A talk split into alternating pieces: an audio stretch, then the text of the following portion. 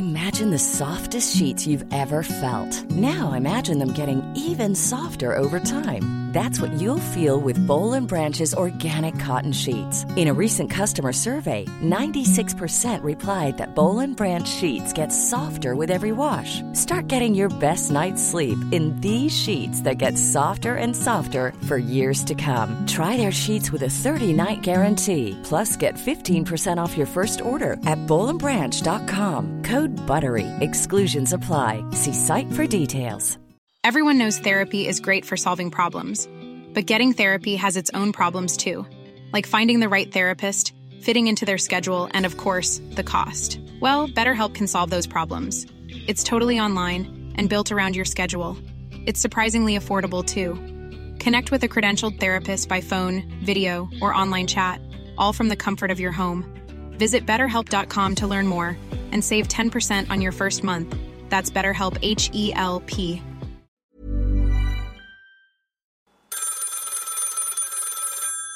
Nämen tjänare! Du har precis börjat lyssna på ett avsnitt av Bröta på. En väldigt göteborgsk historiepodd. Bröta på alle man Alle man bröta på Sluta köta bara Jaha, Ina Lundström, då är vi igång igen här. Eh, Jag sitter på Hisingen och du sitter i Majorna. Du verkar ha lite bättre service än jag för du får kaffe serverat till dig.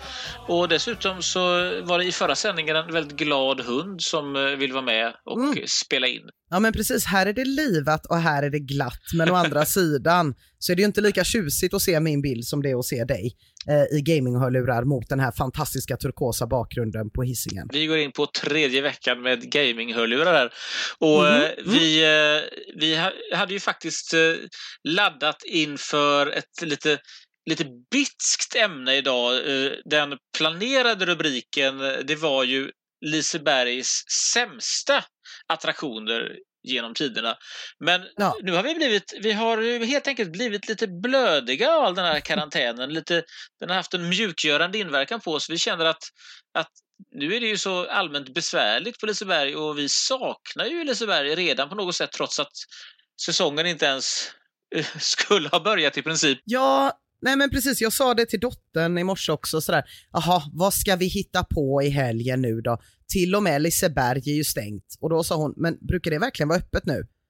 Eh, det vet jag inte, men däremot skyllde jag min, eh, min brist på saker att göra i helgen på Liseberg. Ja, eh, så vi ska försöka istället nu att eh, vi ska försöka manövrera eh, i eh, minnena och historien och även en hel del nu, nu, nutiden när det gäller det här nöjesfältet.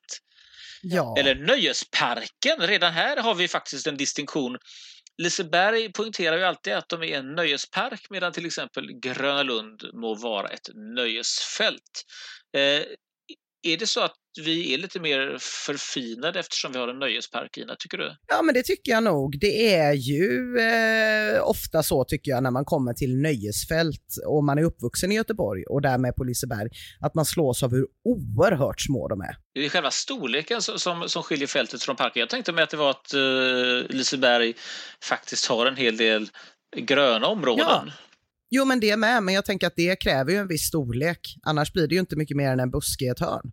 Men att man ändå ska liksom upplåta stora ytor till trädgårdskonst och blommor och allt det där. Det är lite vräkigt att man bara, äh, vi behöver inte klämma in något på varenda liten kvadratmeter. Ja, det kan man väl säga.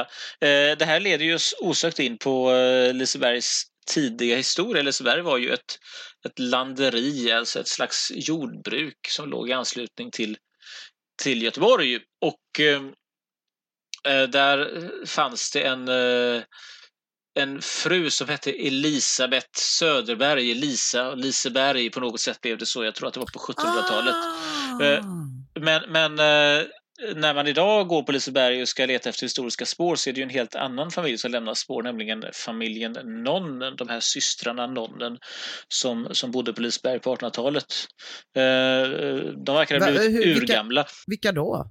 Jo, alltså, ja, men, eh, om du passerar eh, om du går på den där huvudgatan så kan du se den gamla huvudbyggnaden på det här landeriet där man ibland kan se, eh, de har skurit ut eh, siluetter av, så man kan se två fina damer som sitter och dricker te och um, jag har för mig att man kan att det finns eh, någon kaffestuga eller så som är uppkallad efter Emily nonnen.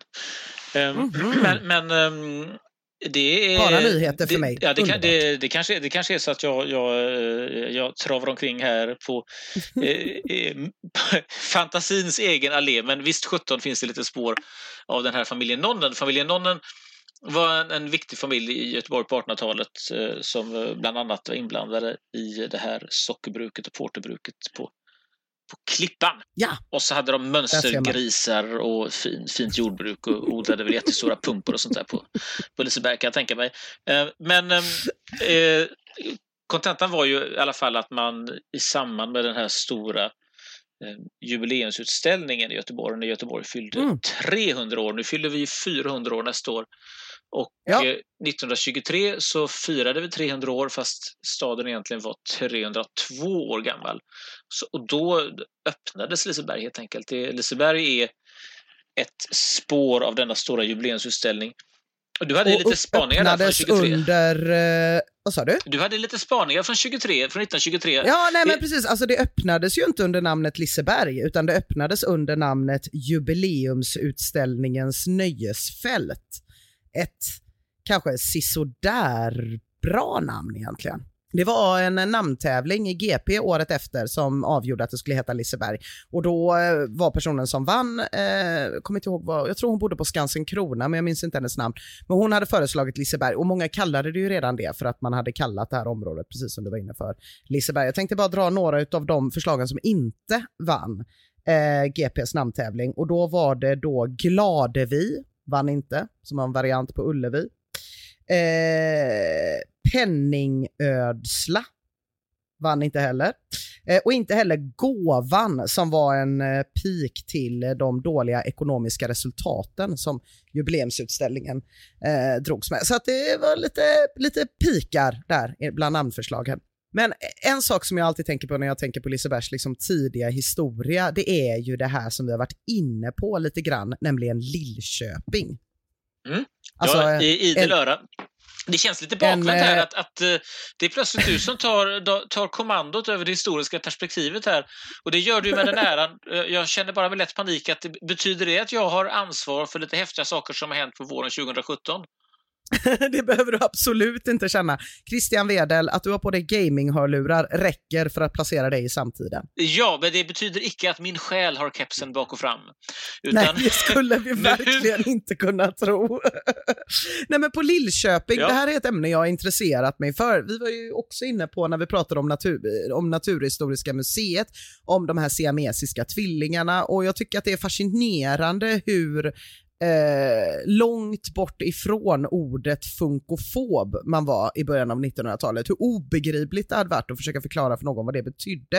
Och ja, jag får säga att år 2020 så förstår inte jag heller riktigt vad funkofob betyder. Men det är ju för att du inte har kepsen emotionellt bak och fram. Ja, jag mm. förstår det.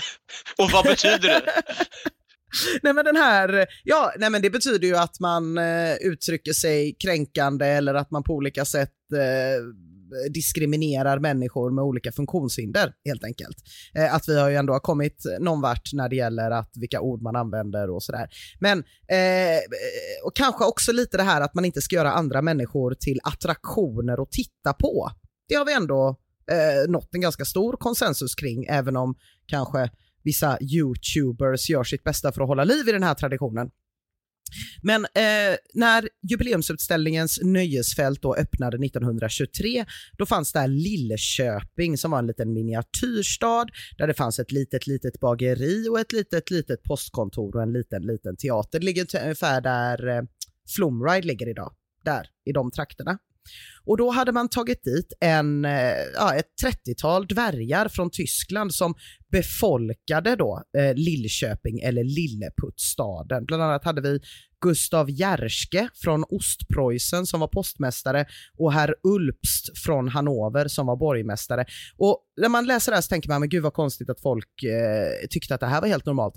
Men det tyckte inte folk. Alltså folk tog illa vid sig redan då. Göteborgstidningen var en av många tidningar som skrev att det här kanske inte var så där jäkla passande. Utan de skrev att det var köbildning trots att de som kom ut från Lillköping inte såg ut att ha haft sådär jättejätteskoj. Ett besök kvarlämnade ett beklämmande intryck och publiken ställde sig ganska undrande till det hela, skrev man i Göteborgs tidningen. Och Nöjesfältets chef i den här tiden då, han försvarar sig med att det liksom inte var alls synd om lilleputtarna, för det här var ju det sättet som de eh, kunde tjäna pengar på och det var ju det här eller cirkus, så det var precis samma sak. Den lades ner redan året därpå. Man skulle ju kunna hoppas att det berodde på humanitära skäl, det gjorde det inte, utan det berodde på att man hade en ekonomisk tvist mellan nöjesfältet och don, den eh, Köpenhamnsbo som företrädde eh, dvärgarna i Lilleputtlandet. Och de hade varit i ekonomisk konflikt ganska länge, han och Liseberg. De hade till och med, fick jag reda på idag faktiskt, genom att eh, Kungliga biblioteket har låst upp alla sina digitala samlingar så att man kan sitta hemma och titta som om man satt och tittade på gamla mikrofilmer. Det är helt fantastiskt. Att eh, samma köpenhamnare redan tidigare hade varit i konflikt med Liseberg eftersom att de hade inlett ett samarbete som avbröts och det samarbetet bestod att Köpenhamnbon ville sälja ett lappläger till Liseberg. Alltså det var på håret att man tog en del av den samiska befolkningen och satte på Liseberg också som utställningsobjekt. Men där blev det faktiskt protester som eh, gjorde att det inte blev av av eh, etnografer och sånt där. Så det var 1923 så gick man i full gång med det här och jag fick också reda på idag att eh, ett Lilleputtland, det infördes på Gröna Lund vid 1935 och levde kvar ganska länge. Så att eh, jag vet inte om det var samma gäng då, Järske, Ulpst och den här Köpenhamnsbon som verkar lite tvivelaktig eller om det var någon annan. Det har jag inte kunnat ta reda på på Kungliga biblioteket än, men gud ska veta att det kommer. Ja, det här, att, det här att Stockholm ligger lite efter, det får vi väl helt enkelt eh, det får vi, det får vi godta. Eh, det var, ja. intressant, det var intressant att du nämnde Köpenhamn. Jag har suttit och funderat lite grann på själva, själva eh, nöjesparkens själ eller vad det, är som, vad det är som driver folk till nöjesparker. I Köpenhamn finns ju tivoli och tivoli startade redan på 1850-talet så det är ju mycket äldre än Liseberg. Mm.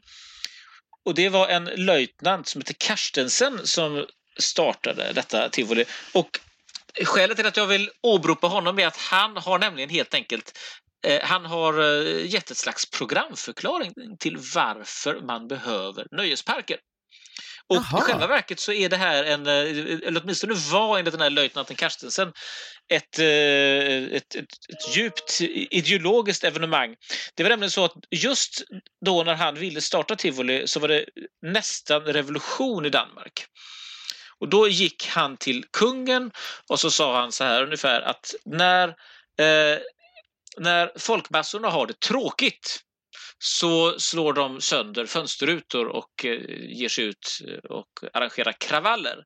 Alltså bör vi eh, ha, ha ett inhägnat område i Köpenhamn där man kan få slå sönder porslin och glas och sådär under ordnade former och då kommer det inte att bli någon revolution. Alltså vill jag ha ett stort område och starta tivoli och kungen blev jättelättad och så fick Carstensen starta tivolit. Eh, bröd och skådespel. Bröd och skådespel, precis.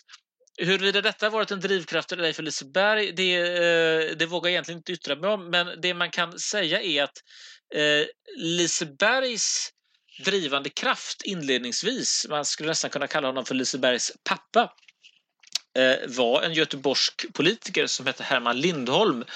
Eh, mm. Och han var socialdemokrat, jag tror han kommer från Skåne, han var snickare och han älskade verkligen detta med nöjesparker.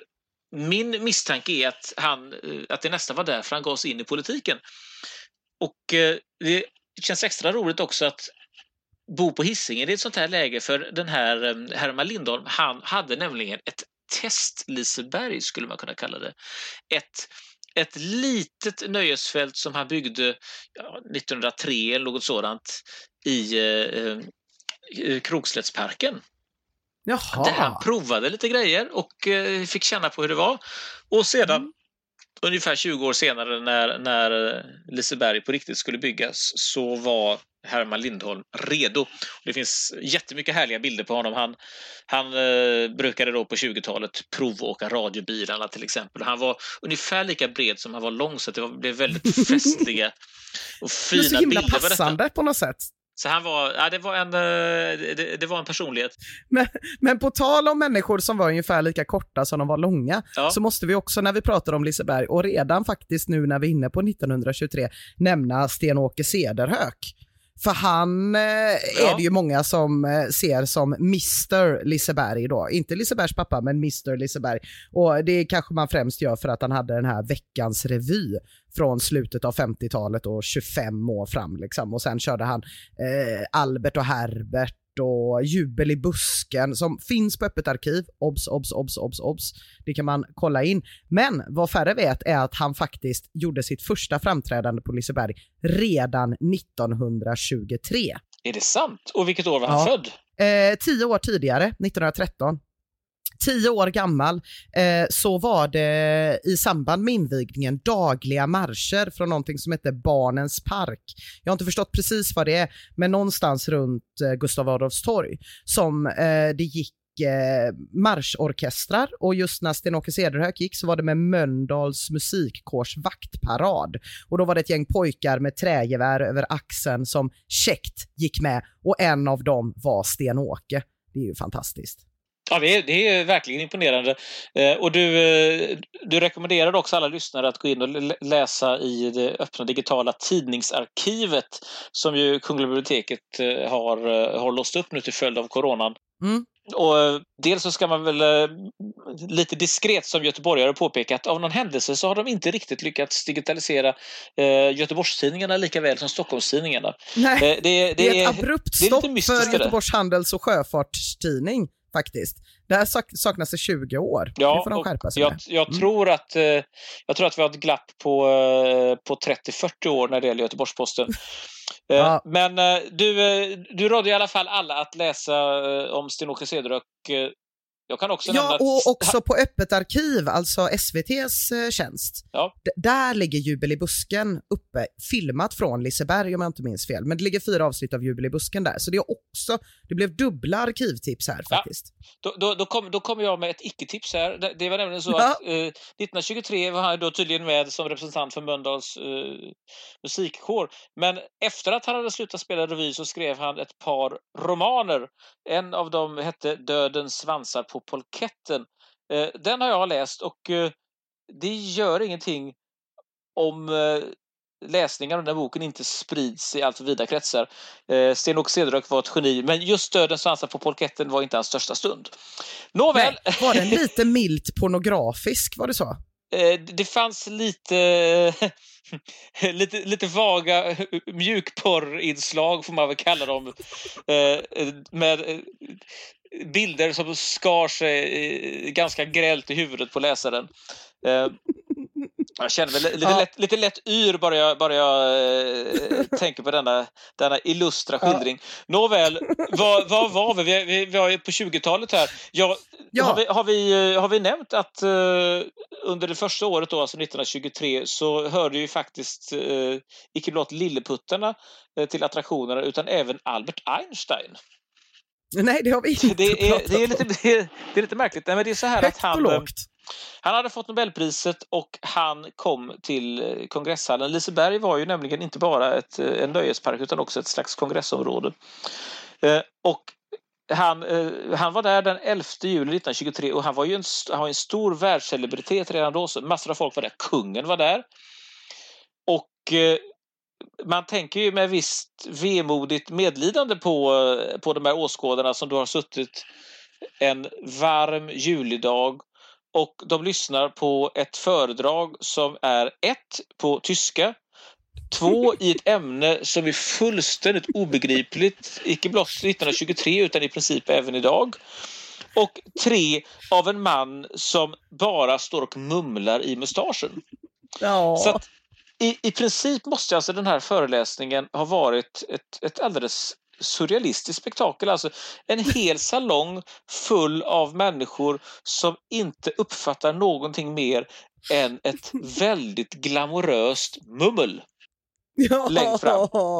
ja. Och man undrar ju Men, också vad Einstein tyckte själv. Ja, man undrar verkligen vad han tyckte. Nej, men, ja, men är inte det så himla, är inte det så himla Liseberg då? Att man i, i ena, om vi tänker oss Liseberg 1923 då, så du har ett lilleputtland i ett hörn och så har du Albert Einstein i ett annat hörn. Och sen så i det tredje hörnet så har du ju också den här utställningsteatern som precis har ins- invigts eh, 1923 som vi kanske inte var eh, en jättelyckad satsning, utställningsrevyn som den invigdes med där av, eh, jag höll på att säga John Bauer, så hette han inte, hans bror. Jo, jo, John Eh, Bauers bror. Ja, Ernst Bauer, Ernst Bauer, John Bauers bror, trollmålaren John Bauers bror satte upp den här eh, utställningsteatern och det blev ju en total katastrof. Alltså pressen försökte ju liksom överträffa varandra i sågningar. 3S skrev i Göteborgs Dagblad att publiken var talrik men applåderna mycket svaga. Och eh, på en annan underbar digital källa som man kan förkovra sig i så här i coronatider, Lissepedia, Lisebergs egen liksom, faktabank. Där kan man läsa om att eh, den här utställningsrevyn bara gick en och en halv gång eh, eftersom att det inte var några kvar till slutet andra gången de satte upp den och visångerskan Hillevi Stenhammar eh, som var statist i revyn, hon berättar så här då. Eh, premiärkvällen satt publiken kvar båda akterna. De hade inget val. Bänkarna var så nymålade att publiken satt fast och de flesta fick klippas loss efteråt. Andra spelkvällen var bänkarna torra och då gick publiken efter första akten. Så att 1923, Einstein, någon som klipper bort göteborgska bakdelar från, en, från, från Ernst Bauers revy och Lilleputtlandet. Vilken, vilken blandning. Ja, fantastiskt. Ska, vi måste också till protokollet föra att den här statisten som du nämnde, Hillevi Stenhammar, hon var, inte, Mm. hon var ju då inte bara dotter till eh, kompositören Wilhelm Stenhammar, utan också eh, faktiskt ett tänkbart ämne för en blivande podd, nämligen den göteborgska idrottshistorien. För hon slog världsrekord i längdhopp vid ett tillfälle. Nämligen. Och det gjorde hon på en friidrottsdag i skolan. Det har, har väl antagligen aldrig inträffat förut, att världsrekord har slagits på. Nåväl, detta om, eh, detta om den färgstarka Hillevi Stenhammar som vi får återkomma Ja. till vid Ja, det vi senare verkligen tillfälle. göra. Men, men eh, vi behöver verkligen eh, ta oss framåt här Ja, med det vi. stormsteg i historien. Mm. Därför att vi ska ju ändå landa, det är ju meningen, i, i våra, våra egna erfarenheter av Liseberg. Va, Ja. Våra egna minnen och eh, vad vi eventuellt har gillat och vad vi har ogillat. Va, va, vad tyckte du om Liseberg när du var, när du var barn, Ina? Eh, ja, men jag, det, det var ju helt fantastiskt. Eh, det hade kanske varit fantastiskt om inte min pappa hade kommit på ett så himla smart knep, som han sa, eh, för hur man skulle eh, spendera så lite pengar som möjligt på Liseberg. Och det gick kort och gott ut på att man som barn fick fullständigt fri tillgång till spunnet socker. Vilket ledde till att man efter 45 minuter inne på nöjesparken var så illamående att man ville åka hem. Så att eh, det var mycket fokus på eh, att eh, äta spunnet socker och eh, det, det, var, det var, så som jag kommer ihåg det var det väldigt mycket fokus, i alla fall i min barndom, på hur dyrt allting var. Eh, och det där har jag liksom inte förstått förrän jag själv blev vuxen nu. När man inser att, att gå på Liseberg med ett barn, det är att spendera 3000 kronor och få med sig ett argt barn hem som känner att det inte har fått det det förtjänar. Lite så är det ju faktiskt. Ja, det går inte att eh, lämna Liseberg med ett belåtet barn. Ja, Det skulle möjligen vara om man rent hypotetiskt har vunnit 200 kilo mjölkchoklad eller så. Men, men, Ja. men, men då, då är, det, är, det mer, är det mer en... Är det på något vis en, en, en samling människor med mer än ett barn sammanlagt så så är, det, så är, det, så är det garanterat katastrof. Ändå gör, Ja. går vi ju dit hela tiden. Och det är ju på sätt Ja, och men vi vis gör det. Men det är väl för att vi minns det. Vi minns ju inte de grejerna, utan vi minns ju våra barndomsbesök som fantastiska och så vill vi liksom Ja. föra det vidare. Sådär.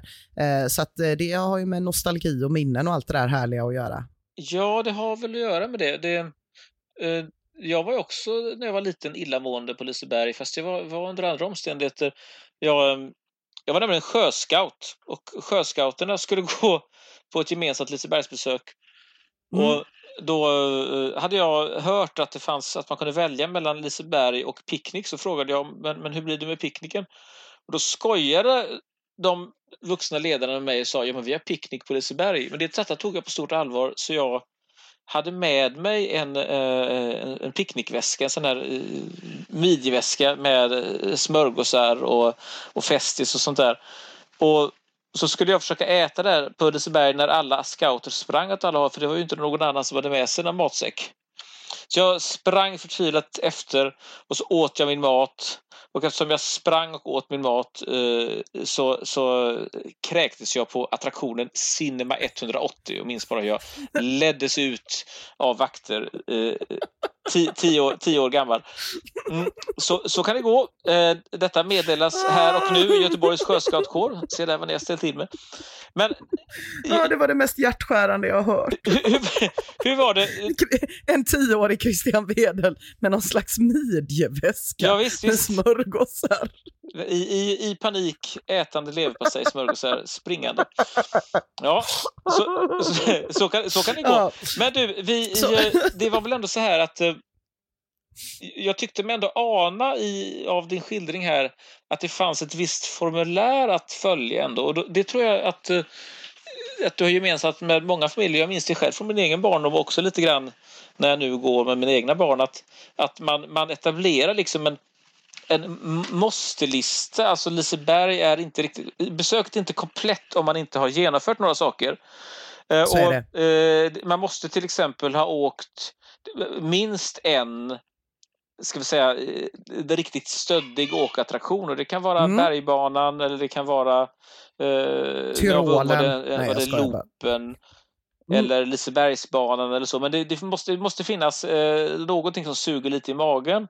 Eh, mm. Sen behöver man eh, vatten och då var, var ju Flomran en ganska bra bra familjekombination för den är ju lite läskig samtidigt som den är hyggligt barnvänlig fortfarande. Mm. Mm. Eh, och och sen eh, får man strössla emellan med någon lite, lite försiktigare karusell. Eh, det, och sedan så, så det var viktigt för eh, det vet jag från, från min barndom att det var viktigt att man skulle alltid avsluta med det här sagoslottet. Ja, sagoslottet. Som var, som, ändå, det var ju ändå kanske inte det mest sofistikerade av, av robotarrangemang Nej. som man kan föreställa sig. De, Nej, men Nej men Sagoslottet, Sagoslottet finns ju inte kvar. Eh, och detta är ju någonting som jag, när jag hörde, det kändes som att någon stack en kniv i hjärtat på mig. För jag tänkte liksom, Sagoslottet, är det någonting som är Liseberg är det väl Sagoslottet. Är det någonting som alltid har funnits där så är det ju Sagoslottet. Och med alla de här härliga digitala källorna som vi har eh, till vårt förfogande idag så går det väldigt snabbt att ta reda på att så är det ju absolut inte. Det byggdes ju 1985 liksom. Det är absolut inte kan någon, det vara sant? någon 85, sak då var, jag, då var jag ju 14 år gammal.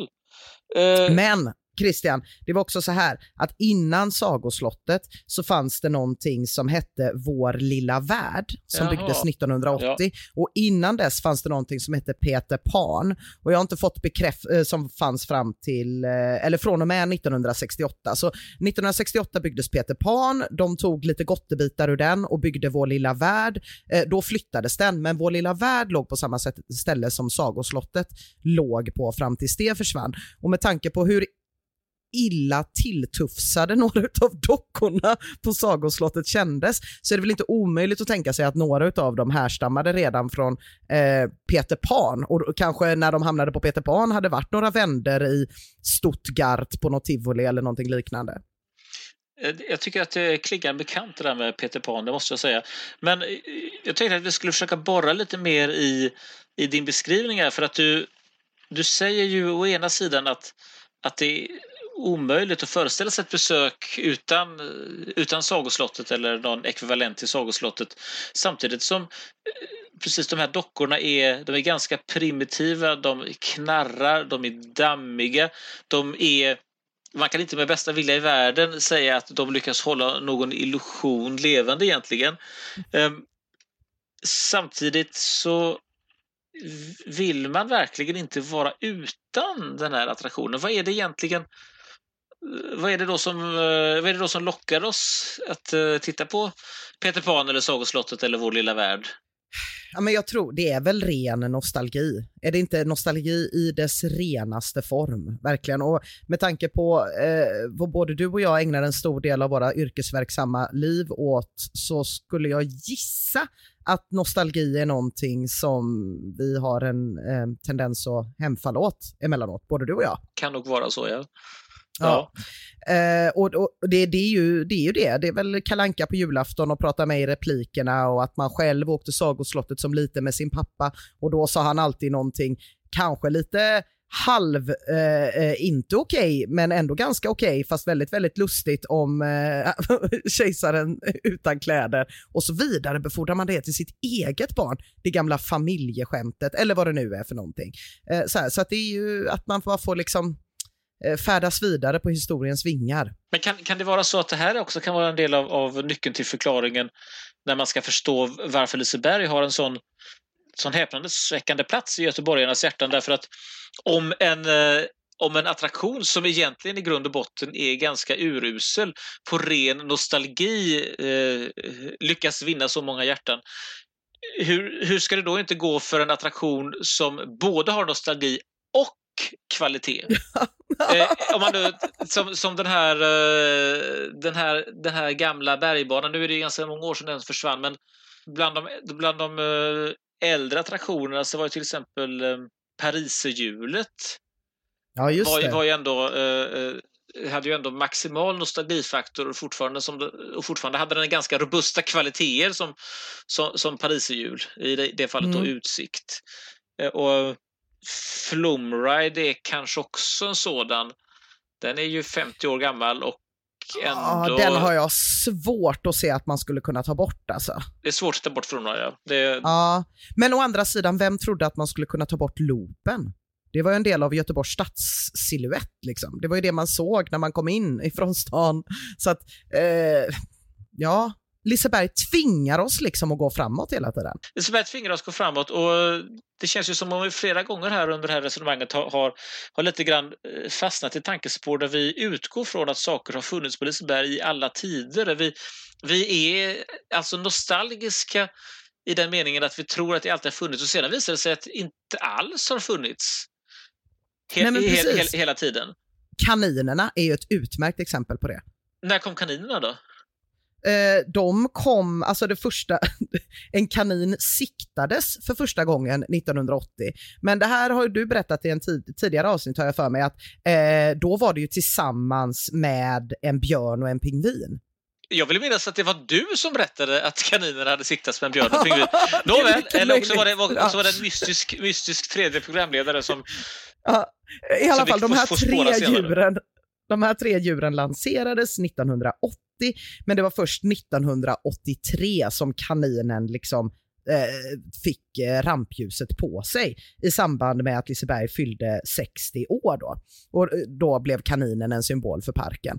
Och det känns ju helt befängt nu att det skulle ha funnits en tid när Liseberg inte hade kaniner överallt. Ja, detta måste ju du ha berättat. Jag, eh, annars så har jag eh, gått rakt in i dimman här. Men det jag däremot ah. kan ha berättat, det, det, var att jag, jag var utsänd för Göteborgs-Postens räkning att göra ett reportage om kaninerna kanske, jag kan tänka mig att det var 2001 eller något sådant, eh, där man dels repeterade en kaninpjäs och dels hade ett slags eh, kaninskola med eh, med personal som skulle, skulle lära sig att, att röra sig på det rätta sättet, att, att mm. de skulle gå ut två och två. Det går ju alltid en funktionär i närheten. Kaninerna talar inte till exempel. Och, och, ett skäl då till att kaninerna inte talade, det, det berättades det det var att eh, Göteborgs-Posten hade skrivit i samband med att kaninerna introducerades att, eh, att de kom, eh, de, de kom från, från USA helt enkelt. Och då hade det varit, det hade varit då en kvinna som då första eller andra året hade knackat en av kaninerna på nosen och sagt Do you speak English? Och då, ja. och då insåg de att här, här, här, kan man aldrig, här kan man aldrig vara tydlig nog eh, gentemot åskådarna. Så att eh, kaninerna de förblev därefter eh, tysta. Ja. Eh, det, så, så, var det. Sen det, har ju den här eh, kaninvärlden på Liseberg en väldigt fin um, inkörsport. Man brukar ju tala om inkörsporter när det gäller droganvändning och så och Mm. kanske är vitsandet eh, en, en drog för många göteborgare. Unga göteborgare, göteborgska barn, de lär ju sig ofta att vitsa genom att besöka eh, kaninlandet. Där, eh, de, de åker ju på kaninlandsbanan för att ta sig dit. Eh, och i, eh, i biblioteket i det här kaninhuset så kan man till exempel läsa Kaninerna på Navarone och sånt där. Det finns en...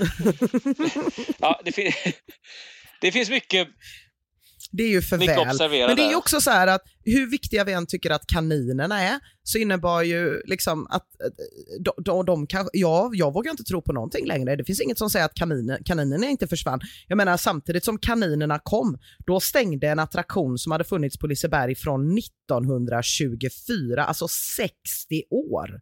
Eh, Bengtas Café. Ehm, och det har egentligen inte så mycket med någonting att göra, mer än att jag väldigt gärna vill berätta att det fanns en person då som drev det här kaféet som hette Bengta Jönsson och jag tycker att det är bara ett namn som är värt att ta med sig ut i verkligheten. Vad gjorde du Bengta Jönsson? Det, det, är...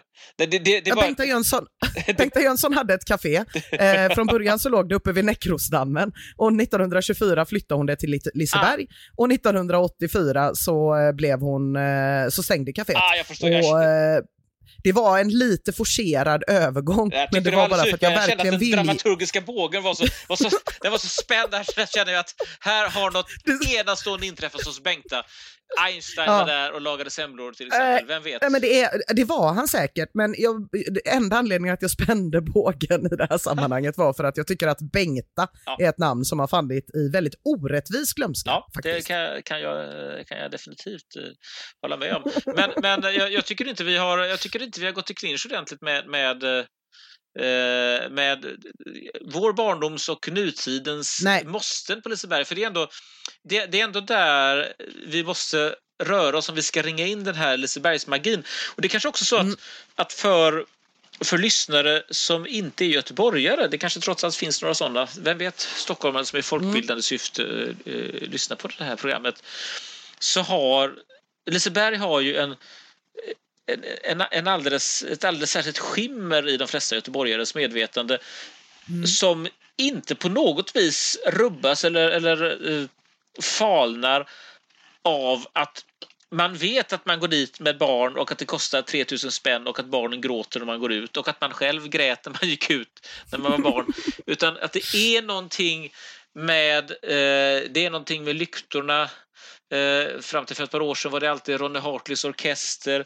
Eh, Och Ronny Hartley. Ronny Hartley, just Alltså, det. nej men vet du, ja, ja, men nu, nu kan vi inte Ja, bara det, det var, det, ja, du, du illustrerar så fint den reaktionen. Jag behöver bara säga Ronny Hartley. Ja, eh, så, du behöver bara säga Ronny Hartley. du gå i Men bitar. det, för det tror jag verkligen hör till en göteborgares relation till Liseberg. Att man kanske kommer in från stora städer eller från andra ställen för att åka en hel dag eller för att titta på något stort band som spelar eller någonting sånt där. Men Ronny Hartley som i 50 år spelade fiol på Liseberg, det är kanske mer någonting som vi göteborgare har med oss. Och med, med tanke på ditt hjärtskärande minne här med smörgåsarna så är faktiskt Ronny Hartley därifrån har jag ett hjärtskärande minne om, som jag inte ens har varit med om själv, men som påverkar mitt liv i allra högsta grad. För att min sambos eh, upplevelse av en Ronny Hartley-konsert har gjort att vi inte kan gå på loppmarknader ihop. Det är en dramaturgisk båge, Ja, men den kanske till och med faktiskt går i hamn. För så här är det, att eh, på 90-talet eh, när min eh, eh, sambo väl var runt eh, 20 år sådär, 15-20, vad blir det, något sånt. Då var han på Liseberg med ett gäng tuffa kompisar i samma ålder för att gå runt sådär som man gör på ungdom om ungdomsåren när man har sitt eh, säsongskort och dr- dräller omkring. Och Ronny Hartley spelade. Och Ronny Hartley hade bestämt sig för att trycka upp CD-skivor med sin musik som han hade bestämt sig för att dela ut gratis, vilket han gjorde. Och när eh, min eh, sambo tog ett ex och la i eh, jackfickan och sådär och så gick de runt och Liseberg blev mörkare och mörkare och det var nästan bara tonåringar kvar och det var väldigt härligt och allting och när det var dags att de blev, blev väl i princip utjagade som de sista besökarna och gå hem, då ser stackars Jakob hur det ligger Ronny Hartley-CDs lite här och var. Och det har satt så djupa spår i honom så att varje gång jag går på loppmarknad med honom, då köper han bara saker utifrån att personen som säljer dem tycker det är fina och inte ska bli ledsen. Så att det är, ja, nej men Ronny Hartley, eh, underbart. Och vilket levnadsöde dessutom. Han var ju en motståndsman i Danmark som hamnade i tyskt eh, fångläger under andra världskriget. Ja, det, det, finns en hel, men eh, in på Lissipedia eller någon annanstans och läs bara. Där, när det gäller Lisebergs, eh, fantastiskt förresten, det här, det här med CD-skivorna. Eh, det känns, ja. som om, det känns som om det går, det går att, att göra till ett eget program med Ronny Hartley. Eh, mm. Det, på senare år så har, har ju eh, Liseberg har ju, har ju väldigt ofta byggt på ordlekar. Alltså det är ju, ja. det är ju Högfärden och det är... Colorado. Ja, allting som man kan, som man kan bygga ordlekar på. Men, men, men de senaste åren så har man ju gett sig in i någon sorts fornnordiskt träsk. Det är, ja, det är ju det. Valkyria och det är och Balder och sådär. Och, ja, ja, ja, ja, ja. Och jag kan väl säga så här att jag tyckte först att det var lite, lite fånigt för jag tyckte att det, det, det, kändes uh, inte tillräckligt sofistikerat att man skulle, att man skulle uh, förvandla allting till en kitschig Wagner dekor. Det var, det var, nästan en freudiansk felsägning en Warner, Warner-dekor. Wagner-bordet. Mm. Nej, men, eh, men sen, sen insåg jag att, att det faktiskt finns en lokal förankring. Det var ju så att, att eh, Liseberg expanderade ju på 50-talet och då blev det som tidigare hette Balders hage en del av Liseberg. Och Baldershage är för alla eh, fotbollsintresserade göteborgare och ÖIS-fantaster i synnerhet historisk mark. För det var nämligen, det var nämligen där fotbollsklubben ÖIS bildades i deras första idrottsplats hette Baldershage. Och, sen när de och det är fortfarande någonting eh, ÖIS-relaterat som heter Baldershage. Vad är det? Uh, är det inte, ja, vad är det? Kan det, uh, kan det vara deras uh, tidning eller något sånt där? Ja, men någonting sånt. Ja, Nåväl. Det, det förfärliga är att jag vet inte riktigt, men Balders hage är i alla fall ett mm. heligt mm. begrepp för, mm. för öjsare. Och det innebär ju att det faktiskt var rätt så fyndigt och roligt att eh, kalla någonting för Balder. Och sen när de ja. väl hade gett sig, gett sig på Balder, då kunde man ju fortsätta med Valkyria och den här allmänt fornordiska stämningen. Så, ja. så jag, jag, har, jag har bytt fot där det kanske är en, en del i den här eh, allmänt mjukgörande effekten som, som uh, corona har på ens sarkasm. det är att jag, jag, jag vill icke längre uh, lägga Liseberg detta till last, utan det, det känns Nej. helt, helt all right faktiskt. Ja, jag är fortfarande faktiskt eh, inte helt övertygad, men om jag ändrar åsikt i den här frågan så kommer det absolut att meddelas i den här podden. det, det, det känns, känns, ändå bra att få veta. Eh, ja. Vi, vi, eh, vi, vi, försöker ju ta oss fram uh, till ja, men Någonting där. som jag tänker med direkt nästan när jag tänker på Liseberg så är det ju konserterna, alltså inte bara Sten-Åke och Ronny Hartley utan dels de konserter man själv har varit med om där och alla de fantastiska konserter som har varit där. För det är ju helt hisnande när man tänker på när man går och ser alla de här namnen på stjärnorna, vilka det är som egentligen har varit på Liseberg. Vilka tänker du på i första hand? Ja, men jag tänker på att så här, visst det var mycket liksom Alice Babs och Karl Gerhard och allt sånt naturligtvis. Personer som både du och jag hade gett högre, högra armar för att få se på Liseberg någon gång. Men sen på eh, 50-talet och tidigt 60-tal, då börjar man ju ta in en massa jazz och blues och då är det inga konstigheter att vi har Duke Ellington eller Charlie Mingus eller Odetta eller Anita O'Day i Göteborg som spelar på Liseberg. Det är helt magiskt. Och sen på 60-talet när eh, poppen kommer, då är Liseberg snabba på det med. Kör pop, de körde det här popprogrammet eh, som de filmade. Poppa? Heter det Poppa? Ett, upp och poppa? Popsan! Popsan! Upp och poppa hette väl ett program? ja, precis. Men jag blandade ihop det. Popsan hette det här programmet eh, som man filmade och man började boka in liksom Dusty Springfield, eh, Beach Boys, The Kinks spelade. Det blev så stor uppståndelse att man var tvungen att sätta ett popstopp på Liseberg. Den rubriken finns på riktigt och det är man ju väldigt, väldigt glad för. Så att det var, det var ju för sig bara Kinks andra konsert som ställdes in och typ en konsert med eh, ah, The Chains och eh, något annat gäng från Kungälv, Streeplers och så vidare och så vidare. Vet inte om de hade lett till lika stora eh, oroligheter som Kings-konserten gjorde. Men, men lyssna på det här då. Det, alltså det har ju varit mycket bra spelningar på Liseberg. 1967, en liten lista har jag gjort här på vilka som spelar på Liseberg 1967. Ett urval. Jimi Hendrix, Sammy Davis Jr., Frank Zappa, Cat Stevens, Procol Harum, John Mayall and the Bluesbreakers, Miriam Makeba och Birgit Nilsson samma år på Ja, det Liseberg. är ju ändå, ändå rätt fantastiskt. Eh, På, ja, men visst är det. 1968 kommer eh, Led Zeppelin som då heter Yardbirds. Men marknadsgänget på eh, Liseberg tänker att det där är det nog ingen som bryr sig om. Så att det var inte så många som kom, bara för att det var inte så många som visste att Led Zeppelin skulle spela. För att man istället hade vikt annonsutrymmet åt Tore Skogman och babyelefanten Tanja. Ser man på. Jag hittade, Mm. hittade en annons i GP där eh, babyelefanten Berolina hade framträtt och fått en mer prominent placering i annonserna än den unga Monica Zetterlund. Så tydligen var detta ett öde som, som eh, nu när vi ändå har två spaningar av samma typ, ett öde beskärt flera stjärnor. Ja, men ingen kan ju tävla mot en babyelefant. Nej, nej, det är väl så. det De låter är, ju oerhört gulligt. De är, de är omotståndliga.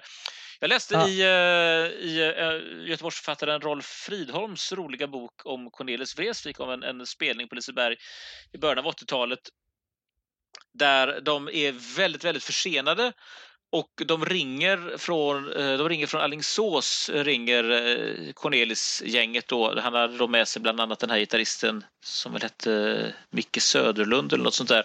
De är några stycken och de säger vi är försenade vi i Alingsås och på Liseberg så har de, är de ju lite luttrade. Det har varit några återbud från Cornelis så de, eh, de säger då är det, är, det, är, det, är det verkligen motorstopp eller är det som vi tror? Då säger de det, det är verkligen motorstopp och vi har med oss en kille från länkarna.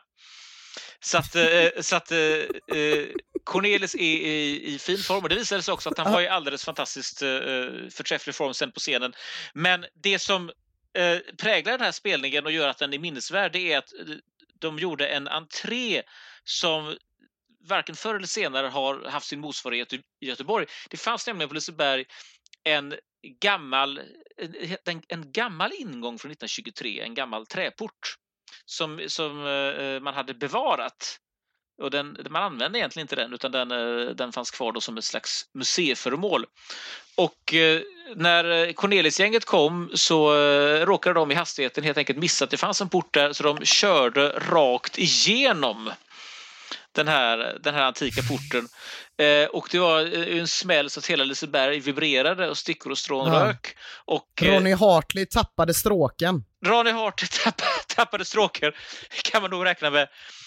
Eh, och eh, Cornelis körs rakt fram till scenen. Publiken väntar. Det, alltså, det här handlar ju om, om, om sekunder och han kliver rätt upp för att spela och eh, den, den lite chockade lisebergska programvärden han, han säger då till Cornelis att du, eh, jättetrevligt att ha det här. Eh, eh, lite otur kanske det här att, att porten från 1923 att den härmed upphörde explodera. Och det lär Cornelis ha sagt Jaha, var det porten? Jag trodde det var ljudvallen. och så gjorde han världens bästa spelning. Fantastiskt. Och som alla goda Cornelis-historier så är det här någonting man absolut inte ska kolla upp. Inte under några omständigheter. Eh, och, och jag har, faktum är att jag har ibland kollat upp Cornelis historier. De är faktiskt alltid bättre i verkligheten. Det, det, det, det finns mycket. Cornelis Ja, Göteborg det är är nästan ett eget, eget program. Jag har förresten hittat lite arkivbilder eh, där Cornelis ser på Liseberg iförd dykardräkt. Med cyklop eh, och eh, sån här eh, tuber med luft eller vad man har i tuberna. Men, jag- vad, vad, men, men, men varför? Ja, Hade ja, han varit jag- i den här eh, lyckodammen? Han skulle väl, han skulle väl dyka i någon damm eller så. Det, det, det var väldigt bristfällig information. Men det är Cornelis, Ja. han, han hade dykardräkt. Jag var, Ja. var på min första konsert på Liseberg när jag var nio år gammal och tittade på min idol på den tiden, Thomas Ledin. Åh. Ja, han hade då precis vunnit Melodifestivalen. Så Mm. jag och mormor var på Liseberg och tittade på Thomas Ledin och jag eh, knödde mig längst fram och eftersom eh, vakterna trodde att jag skulle bli klämd så lyfte de fram mig så jag fick, jag fick faktiskt en bättre placering än vad jag någonsin senare i mitt liv haft på någon konsert. Jag stod helt enkelt, jag stod i stort sett med armarna på scenkanten Nej, men... Och eh, mormor bevakar detta i, då, i lugn ro med handväskan i hand, hand ett par hundra meter bort. Nej men gud vad fint. Så kan det gå. Sicken grej. Mitt första, eh, det är svårt med minnen. Det är svårt att veta om man minns saker eller om man minns dem för att man har fått dem återberättade för sig. Jag minns inte om jag som fyraåring verkligen vägrade lämna Liseberg tills hela Jerry Williams-konserten var klar 1990. Eller om detta är någonting som gjorde min pappa så förtjust att han har återberättat den för alla människor han någonsin har träffat. Det vet jag inte. Jag minns att jag 1990 när jag var sju år gammal eh, var, dit, var där tillsammans med en vän till familjen för att se Orup och blev väldigt besviken över att enbart se hans hatt, för det vet jag att det är sant. Och om man ska gå framåt lite i tiden tills man är lite äldre så är det kanske eh, det, det konsert den konserten som har format mig mest, det är på Liseberg, det är 1995 och det är ett amerikanskt punkband som heter Green Day som precis har fått en, eh, de har hållit på i några år liksom, men de har precis fått kommersiell framgång. Eh, och jag är då 1995, då är ju jag, jag är född 83, 12, 12 år är jag.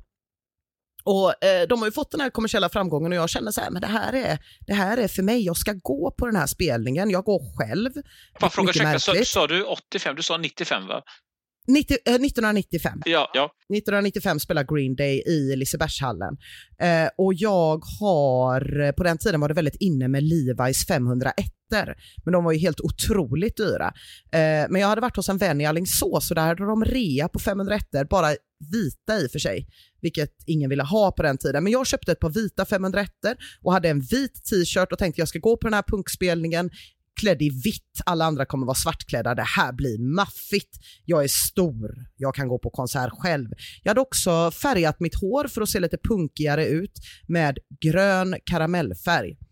Och när jag kom in på den här spelningen, Christian Wedel, och det stod punk mannaberg liksom, runt mig. Jag insåg att jag var så otroligt liten. Det här var på en tid när människor rökte på konserter. Det var cigaretter överallt. Folk hoppade och studsade, kastade ut öl över publiken. Mitt gröna hår gjorde ju att eh, all, alltså den här färgen satt ju inte, för det var ju vanlig karamellfärg. Så att mina vita kläder blev sådär eh, tresmaksglassgröna och urtvättade. Och jag tror jag stannade i kanske en halvtimme innan jag ringde min pappa och, och, och, kände att jag är nog inte så stor, jag vill åka hem. Men jag lyckades få sångarens eh, autograf, det var alltid någonting. Jag misstänker att det var då jag började få lite nedsatt hörsel. För jag läste att Kai Martin skrev i recensionen från det tillfället att han är övertygad om att x antal i publiken kommer att ha bestående minnen av den här kvällen i form av hörselskador. Ja, bestående... Och vet du vad som är roligt? Samma kväll som detta händer så spelar Sven-Bertil Taube inne på Liseberg. Alltså, det är så här, ah, bara på Liseberg kan allt detta pågå på samma gång. Det, det, det fina är ju att, att man eh, nästan indirekt av den här underbara historien förstår eh, inte bara din kärlek till Liseberg utan också lite grann av göteborgarnas kärlek, nämligen att, att det här är en punkt där alla göteborgare har någonting att berätta. Eh, I, I varje göteborgsk familjetradition finns något som har inträffat på Liseberg. Så det är inte bara eventuell tinnitus som är bestående minnen utan det är, det är Liseberg.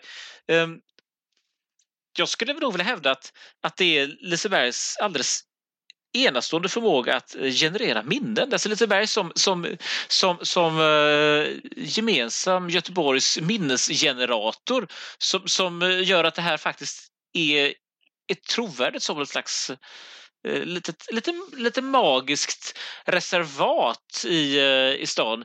Ehm, jag vet att när när min dotter Hedvig var, var nyfödd så var det en väldigt, det var ett slags målbild det här att man man skulle gå på Liseberg och när man kom till Liseberg så skulle jag köpa en grön kanin till henne och att det var, eh, jag menar, det, det, är ju, det är väldigt trivialt. Man, går, man, man drar en vagn med ett, ett, barn som inte uppfattar någonting om miljön runt omkring och man köper ett, ett kramdjur som på intet vis avviker någonting från alla de 200 andra kramdjur som, som, som det här barnet redan har. Och ändå så gick jag då in i den här, i den här butiken, eh, köpte den här Lisebergskaninen eh, och brast omedelbart i gråt. Ja, Eftersom ja, det, det, var ja. ett sånt, eh, ett sånt där nyckelögonblick då. Och, och, och där, där, tror jag förklaringen finns till, till uh, att Liseberg är också liksom osårbart i uh, Göteborg. Man alltså, rör inte Liseberg för 17. Nej, och jag lovar dig att alltså, det är också så oerhört många göteborgare, tror jag, som finns på grund av Liseberg. Alltså så många romanser som har uppstått på Liseberg. Inte bara på de beryktade personalfesterna där det sägs att man aldrig vet vad som ska hända mer än att väldigt många i personalen kommer hitta någon och gå hem med som också jobbar inom personalen. Men utan för människor som har träffats, alltså det finns ju i Lasse Dahlqvists sånger, det finns ju eh, i det gamla Face Repeat-diskot som fanns när jag växte upp.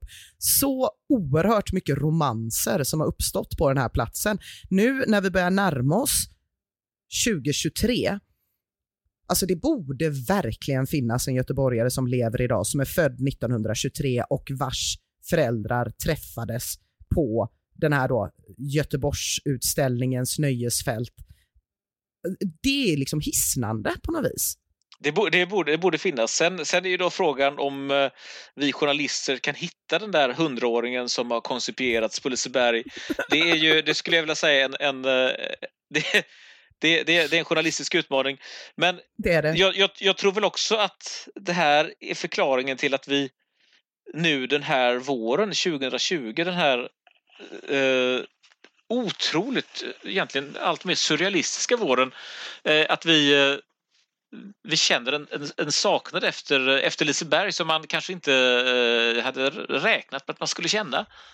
Nej, verkligen inte. Det, det, det, brukar ju mest handla om att jag känner, nu är ju min dotter så pass stor att hon kan gå på Liseberg själv och det ska jag säga att det är också en milstolpe i utvecklingen när man kan skicka iväg barnet och man vet att man själv inte kommer behöva betala för alla de här sakerna utan hon och hennes kompisar kan göra det själv och så kan man komma och hämta dem sen.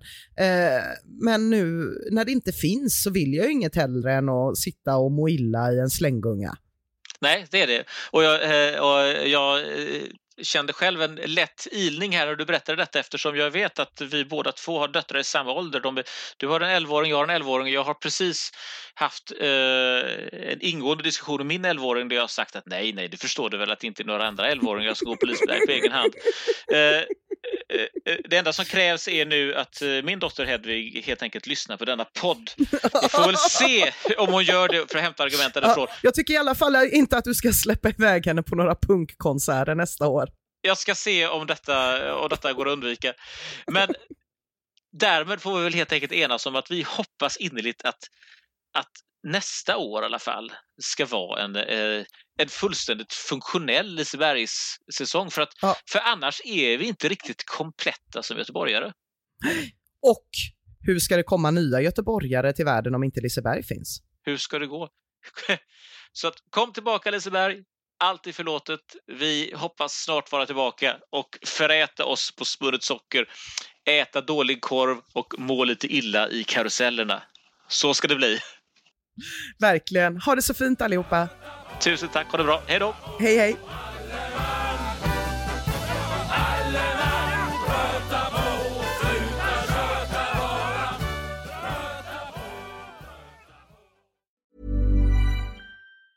Planning for your next trip? Elevate your travel style with Quince. Quince has all the jet setting essentials you'll want for your next getaway, like European linen, premium luggage options, buttery soft Italian leather bags, and so much more and is all priced at 50 to 80% less than similar brands. Plus, Quince only works with factories that use safe and ethical manufacturing practices. Pack your bags with high-quality essentials you'll be wearing for vacations to come with Quince. Go to quince.com/pack for free shipping and 365-day returns.